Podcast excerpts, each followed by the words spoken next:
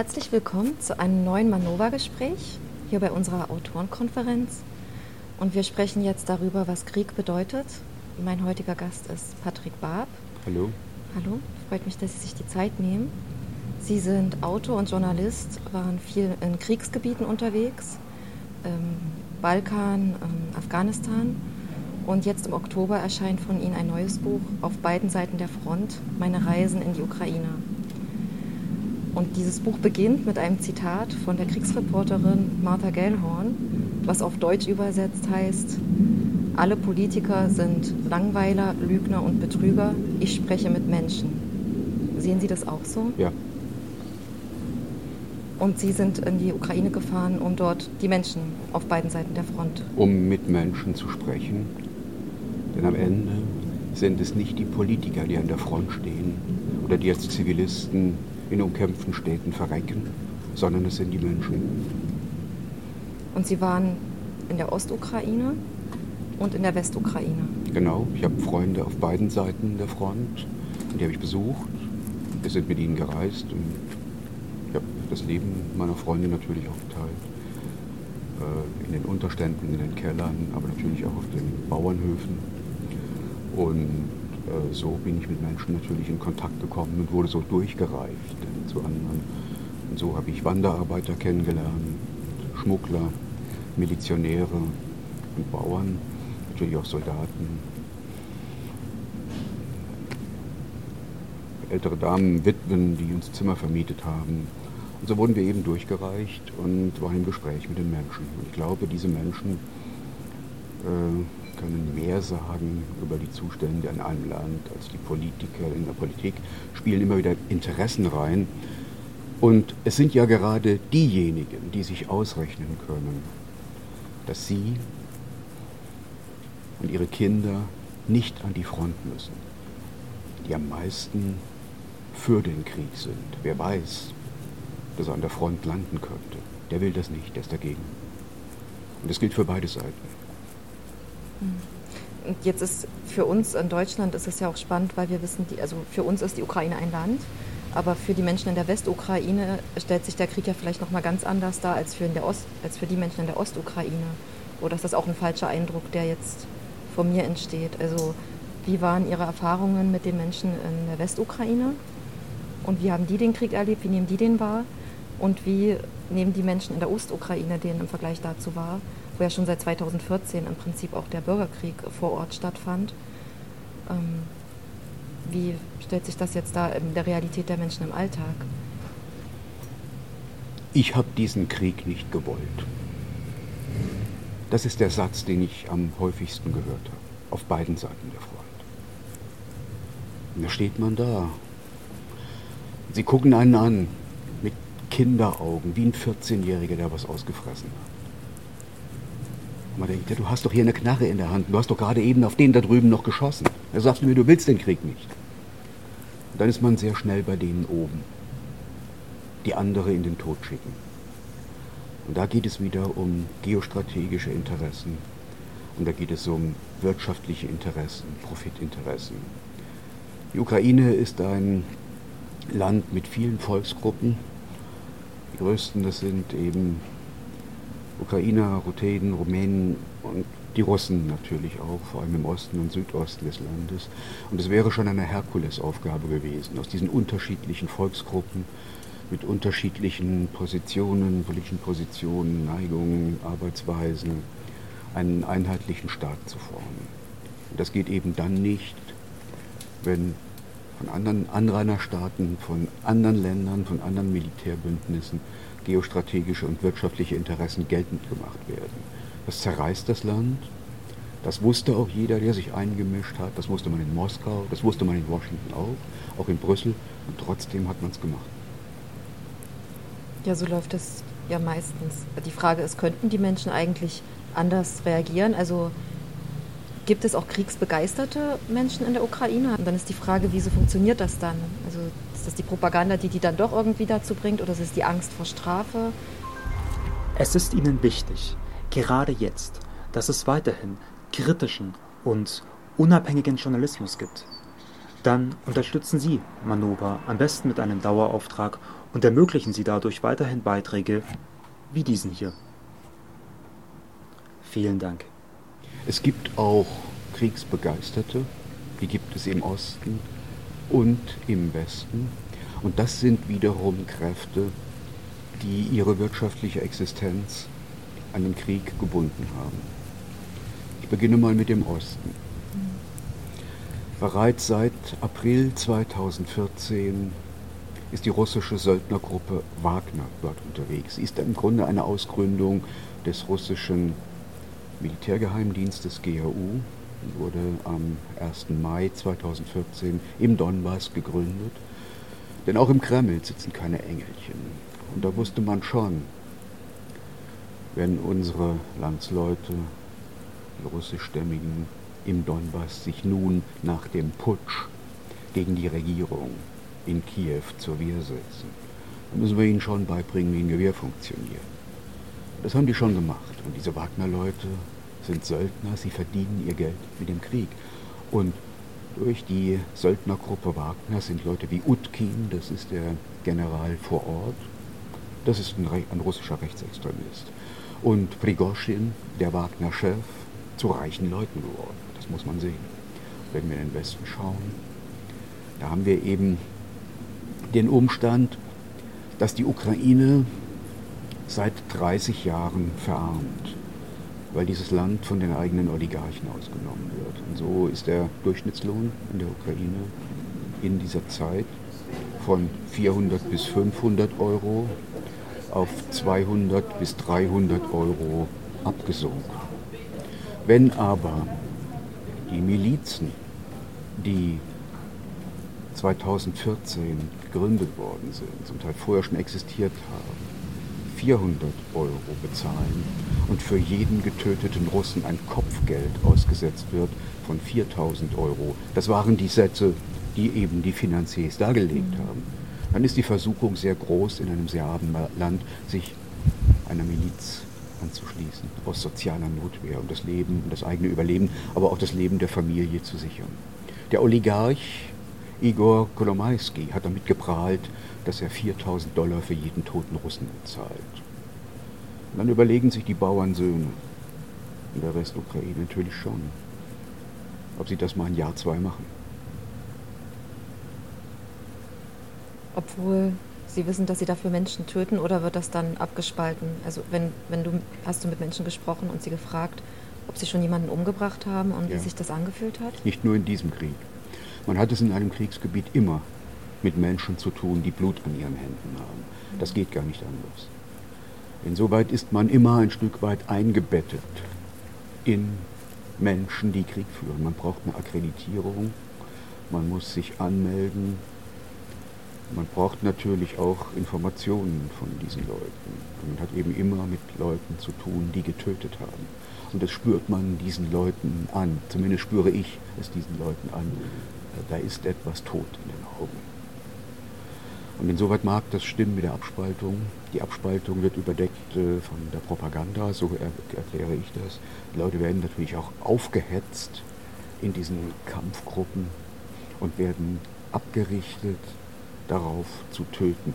Jede militärische Ausbildung zielt darauf ab, das Gewissen und den Verstand ein Stück weit auszuschalten und wie eine Maschine zu funktionieren.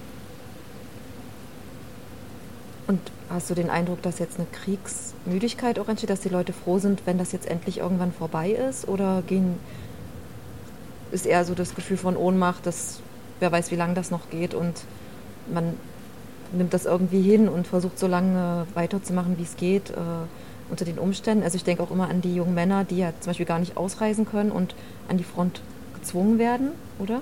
In der Ukraine, dass da die Militärpflicht wurde und flüchten konnten Frauen und Kinder, aber die jungen Männer nicht mehr.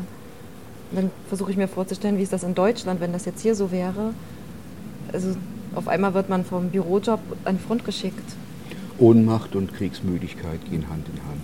Das sind keine Gegensätze. Mhm. Ich habe auch im Osten immer wieder den Satz gehört, ich habe diesen Krieg nicht gewollt. Hoffentlich ist es bald vorbei, damit unsere Jungs wieder zurückkehren können, damit die Schießereien aufhören.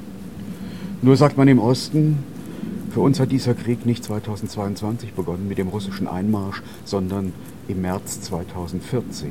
Seither werden wir von den Milizen und von der ukrainischen Armee hier beschossen, nur weil wir russischstämmige Menschen sind. Und wir sehen den Frieden nur noch an der Seite Russlands. Und wir wollen, dass auch die Regierungen im Westen unser Selbstbestimmungsrecht respektieren, wie sie es auf dem Balkan auch getan haben. Umgekehrt habe ich auch in der Westukraine keine Russenfeindschaft erlebt, sondern man sagt, wir müssen doch hier friedlich miteinander leben. Wissen Sie, bei der Ausreise sind wir filtriert worden, Sergei Filbert und ich. Filtriert heißt, da werden die Pässe beschlagnahmt, das Gepäck wird beschlagnahmt, man wird abgeführt und kommt in den sogenannten Käfig. Das ist ein, ein Stahlgitter, äh, ja, das äh, um einen Raum gelegt ist. Oben Gitter, unten Gitter an der Seite. Man muss ruhig sein, den Mund halten, man muss stehen, man kann nichts trinken, man darf seine Notdurft nicht verrichten, nur stehen und warten und den Mund halten und warten auf das Verhör. Und da standen schon viele. Da standen vielleicht 25 ukrainische Männer, die es geschafft haben, durch die Front zu fliehen, um sich dem Wehrdienst zu entziehen. Und sie fliehen auf die russische Seite, weil sie dort nicht mehr zum Militär eingezogen werden, wenn sie aus der Westukraine geflohen sind. Und die werden natürlich verhört, weil das können ja auch Spione sein. Es kann sein, dass der ukrainische Geheimdienst Partisanen einschleust. Und es werden in der Westukraine auch auf öffentlichen Plätzen, auch aus Krankenwagen heraus, von der Polizei oder vom Geheimdienst junge Männer von der Straße weg eingefangen, um sie zum Militärdienst zu zwingen. Und deswegen stellen meine Freunde am Rande der Karpaten, Bauern, am Eingang der Täler Wachen auf. Und wenn ein verdächtiges Fahrzeug kommt, dann gibt die Wache per Handy ein Warnsignal und dann fliehen die jungen Wälder, die jungen Männer in die Wälder die Karpaten hoch, um sich äh, dem Wehrdienst, dem Kriegsdienst zu entziehen. Wow, das erinnert mich an meinen Opa. Und deswegen würde mich jetzt noch interessieren, wie das dann für Sie ist, wenn Sie in Deutschland sind und hier wird über den Krieg debattiert, als wäre das eine rein theoretische Angelegenheit. Irgendwie spüren alle und haben ja auch Angst, der Krieg kommt bis nach Deutschland. Und gleichzeitig spricht man aber so davon, also teilweise auch mit, man muss Waffen hinliefern, als ob man nicht im Kopf hat, dass das immer Menschen tötet und was das für Menschen am Ende bedeutet, die diesen Krieg nicht wollen, wie Sie sagen. Darauf reagiere ich mit Befremden. Mhm. Denn Krieg bedeutet, möglichst viele von den anderen auf möglichst bestialische Weise abzuschlachten. Und jeder Militär weiß das. Und die Einbeziehung der Zivilbevölkerung ist kein Kollateralschaden, sondern das Ziel des Krieges. Es geht darum, in der Zivilbevölkerung in Deckung zu gehen und die Zivilbevölkerung zu zermürben. Das ist Teil der Strategie. Das wissen die Militärs. Und ich sehe in diesem Krieg das Versagen auch der deutschen Politik, denn so etwas gilt es zu verhindern. Mhm. Das Versagen aller, auch der in Washington, auch der in Moskau. Und ich sehe hier den blanken Zynismus darin, Waffen zu schicken und andere die Leichen liefern zu lassen. Das hat der Präsident von Mexiko auch deutlich gesagt. Er hat gesagt, wir liefern die Waffen, ihr liefert die Leichen. Das ist Zynismus und so sehe ich das auch. Und haben Sie den Eindruck, Menschen könnten sich dagegen wehren, die Bevölkerung? Also haben die Westukrainer zum Beispiel ein Problem mit den Ostukrainern und mit den Russen? Oder denken die auch, na, von mir aus könnten die eigentlich auch in Frieden mit uns leben? Oder sollen sie, wenn sie lieber zu Russland gehören möchten, zu Russland gehören? Und hätte die Zivilbevölkerung überhaupt eine Möglichkeit, sich gegen solche Politiker oder die zu ignorieren? Oder was ist da Ihre Einschätzung nach so vielen Jahren Erfahrung in verschiedenen Krisengebieten? Friedrich Schiller hat geschrieben, der Krieg ist der beste Kaufmann. Er macht aus Eisen Gold. Und das ist es. Der Krieg heckt den Krieg. Und der Hass wird durch den Krieg geweckt. Inzwischen haben die meisten Familien in der Ukraine Tote. Und so entsteht der Hass. Ich komme aus dem Saarland, äh, das ist die deutsch-französische Grenzregion, da hat es drei Kriege gegeben. 1870, 71, 1914, 18, 1940 bis 1945. Und wenn man die Spicherer Höhen rüberläuft nach Frankreich und Augen hat zu sehen, dann sind die Hügelketten voller Gräber. Und es hat drei bis vier Generationen gedauert, bis die jungen Mädchen von der einen Seite gemerkt haben, die jungen Männer auf der anderen Seite, ja, wir haben auch einen schönen Hintern. Was haben die Alten denn da gewollt? Aber so lange dauert es. Noch als wir Jungs waren, 15, 16, und in Frankreich die billigen Zigaretten gekauft haben, da waren wir noch Les Bosch, die Drecksdeutschen. Mhm. Und das war viele, viele Jahre nach dem Krieg. Und so lange, so tief senkt sich der Hass ab. Und als in der Corona-Zeit, in der Zeit der Corona-Maßnahmen, die Grenzen dicht gemacht wurden. Haben die Franzosen gesagt, als Arbeitskräfte waren wir euch gut genug, aber jetzt sind die Grenzen wieder zu. Und sofort hat man gespürt, der Zuckerguss des Friedens und der Normalität und der Zivilisation ist ganz dünn. Das sehe ich ja auch so. Und es ist schwierig, wenn die Menschen erst mal aufgehetzt sind, da wieder runterzukommen. Ja. Und gibt es trotzdem auch Szenen der Menschlichkeit in den Gebieten, dass zum Beispiel mehr Solidarität herrscht, dass die Leute dann mehr zusammenhalten, die da noch sind? Ich habe ja gesagt, dass die Bauernsöhne an den Tälern Wachen aufstellen. Das ist ja eine Form von Zusammenhalt. Das ist der Versuch, sich den Kampfhandlungen zu entziehen und der Feuereinwirkung zu entziehen. Und natürlich gibt es Szenen der Solidarität, wenn mir ein Fahrer berichtet, ja gut, ich wohne in Donetsk, also auf der russisch besetzten Seite, in einem Hochhaus, da wird das Wasser abgedreht. Und ich hole dann immer im Keller Wasser und trage die Eimer in den 14. Stock. Aber für die Oma neben mir auch, die kann nicht mehr laufen. Natürlich gibt es immer solche Szenen der Menschlichkeit. Aber sie ändern nichts daran, dass der Krieg eine einschneidende Erfahrung ist und das Leben der Menschen radikal ändert. Ich habe Menschen getroffen, die den Beschuss von Mariupol im Keller erlebt haben und mehrere Monate im Keller saßen und das Wasser aus der Heizung getrunken haben, weil sie nicht raus konnten. Warum? Weil natürlich die Russen Raketenwerfer eingesetzt haben, die TOS-Raketenwerfer, und die wurden eingesetzt, weil die Azov-Bataillone, die Neonazi-Bataillone der ukrainischen Regierung ihre Scharfschützen oben in den Fenstern positioniert haben. Also schossen die Russen mit Raketen gegen die Fenster. Und das sieht man sehr schön an den Hausskeletten. Die Stadt ist zu 80 Prozent zerstört. An den Hausskeletten, an den Fensterhöhlen sind pechschwarze Ränder. Und dahinter steht die Rückseite des Hauses nicht mehr, sondern durch die Explosion sind die sind die Hauswände einfach in sich zusammengefallen. Und dieser TOS-Beschuss bedeutet, dass bei der Explosion ein Film, ein Gasfilm, etwa in einem Umkreis von 100 Metern verbreitet wird und dieser Gasfilm entzündet sich. Und wer in diesem Einzugsbereich steht, wird sofort verglühen. Aber auch die anderen in den Bunkern und in den Kellern werden nicht überleben, denn nach dem Druck kommt der Unterdruck. Und der Unterdruck zerreißt die inneren Organe. Kein Arzt wird ihnen mehr helfen. Ob das TOS-Raketenwerfer sind oder HIMARS, das gibt sich nichts. Wenn eine HIMARS-Rakete einschlägt, entsteht im Umkreis von 25 Metern Radius eine Temperatur von 1400 Grad. Sie werden sofort verglühen. Das sind Massenvernichtungswaffen. Und wenn die zum Einsatz kommen, dann werden Zivilisten getötet. Ich schätze die Zahl der getöteten Zivilisten in Mariupol, einer Stadt mit einer halben Million Einwohnern knapp, auf etwa 50.000. Ich mag mich um 3.000, 4.000 verschätzen. Aber kommt es darauf überhaupt noch an? Im Vorgespräch hatten Sie den Satz gesagt, die Menschen müssen sich daran erinnern, was Krieg heißt. Die Menschen hier müssen sich daran mhm, erinnern, mhm, was genau. Krieg heißt. Ja. Und ich kann mich sehr gut daran erinnern, dass meine Familie durch den Krieg völlig zerstört worden ist.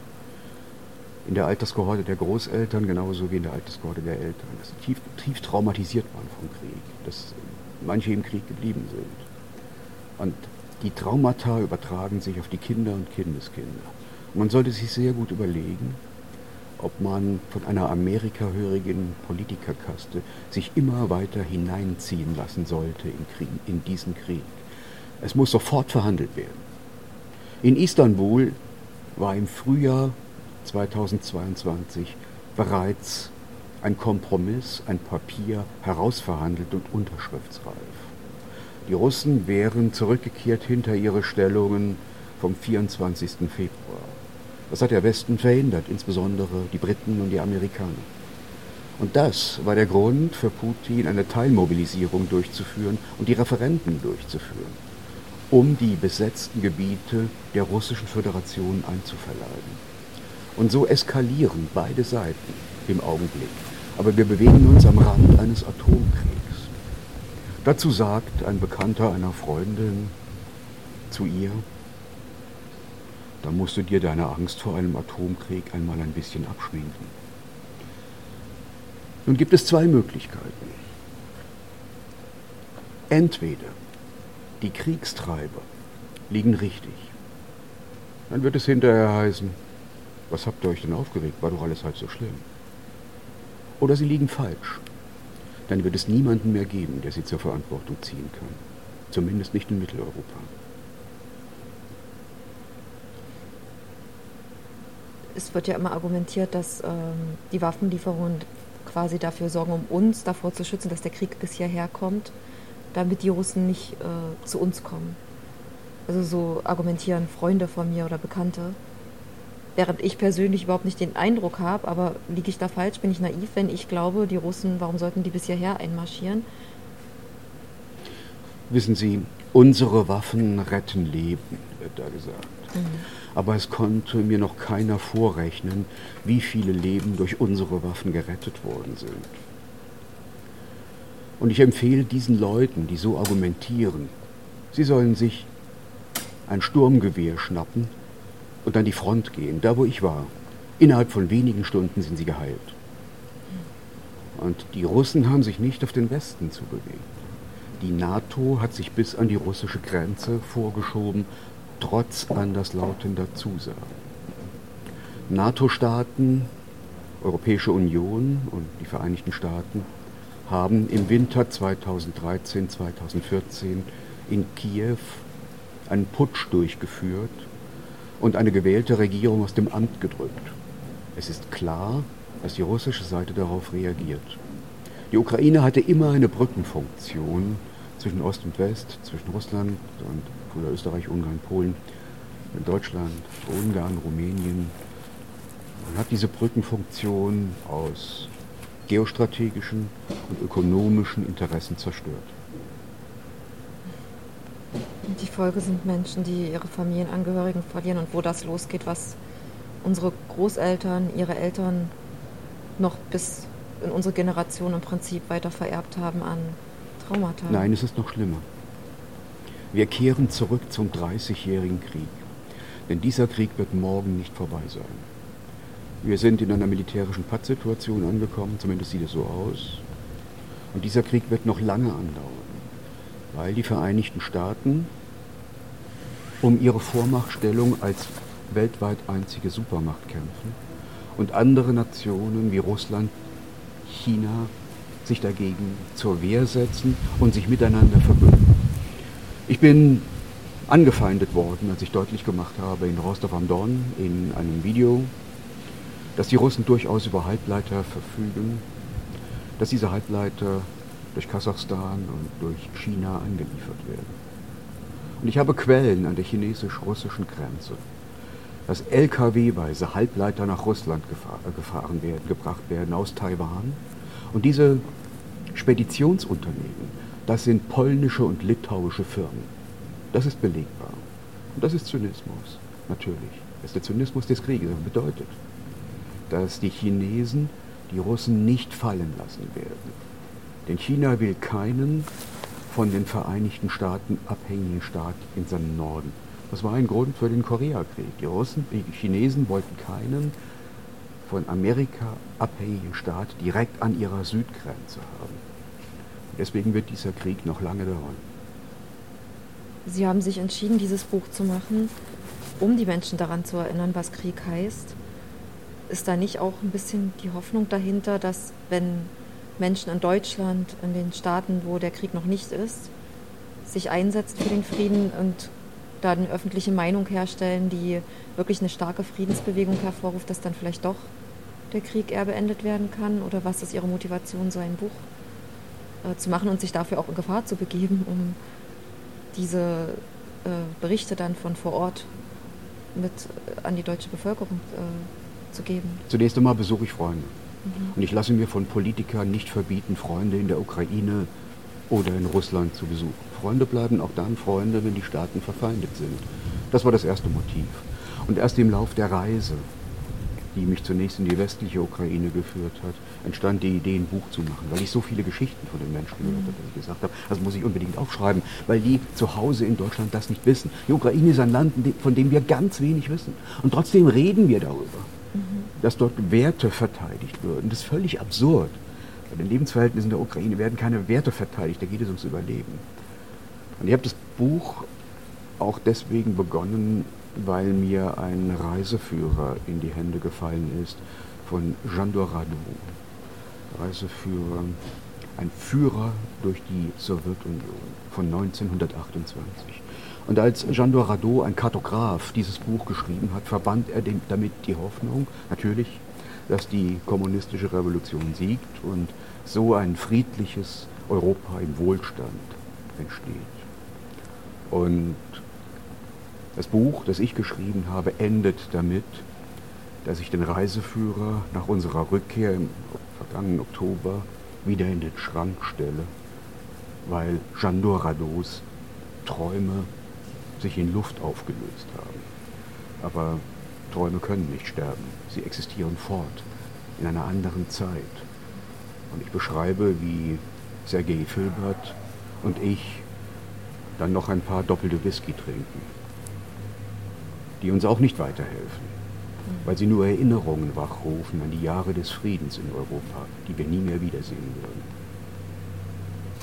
Ich bedanke mich recht herzlich für das Gespräch. Danke auch, liebe Community, fürs Zuschauen. Und danke ja, Ihnen, Frau Grazie.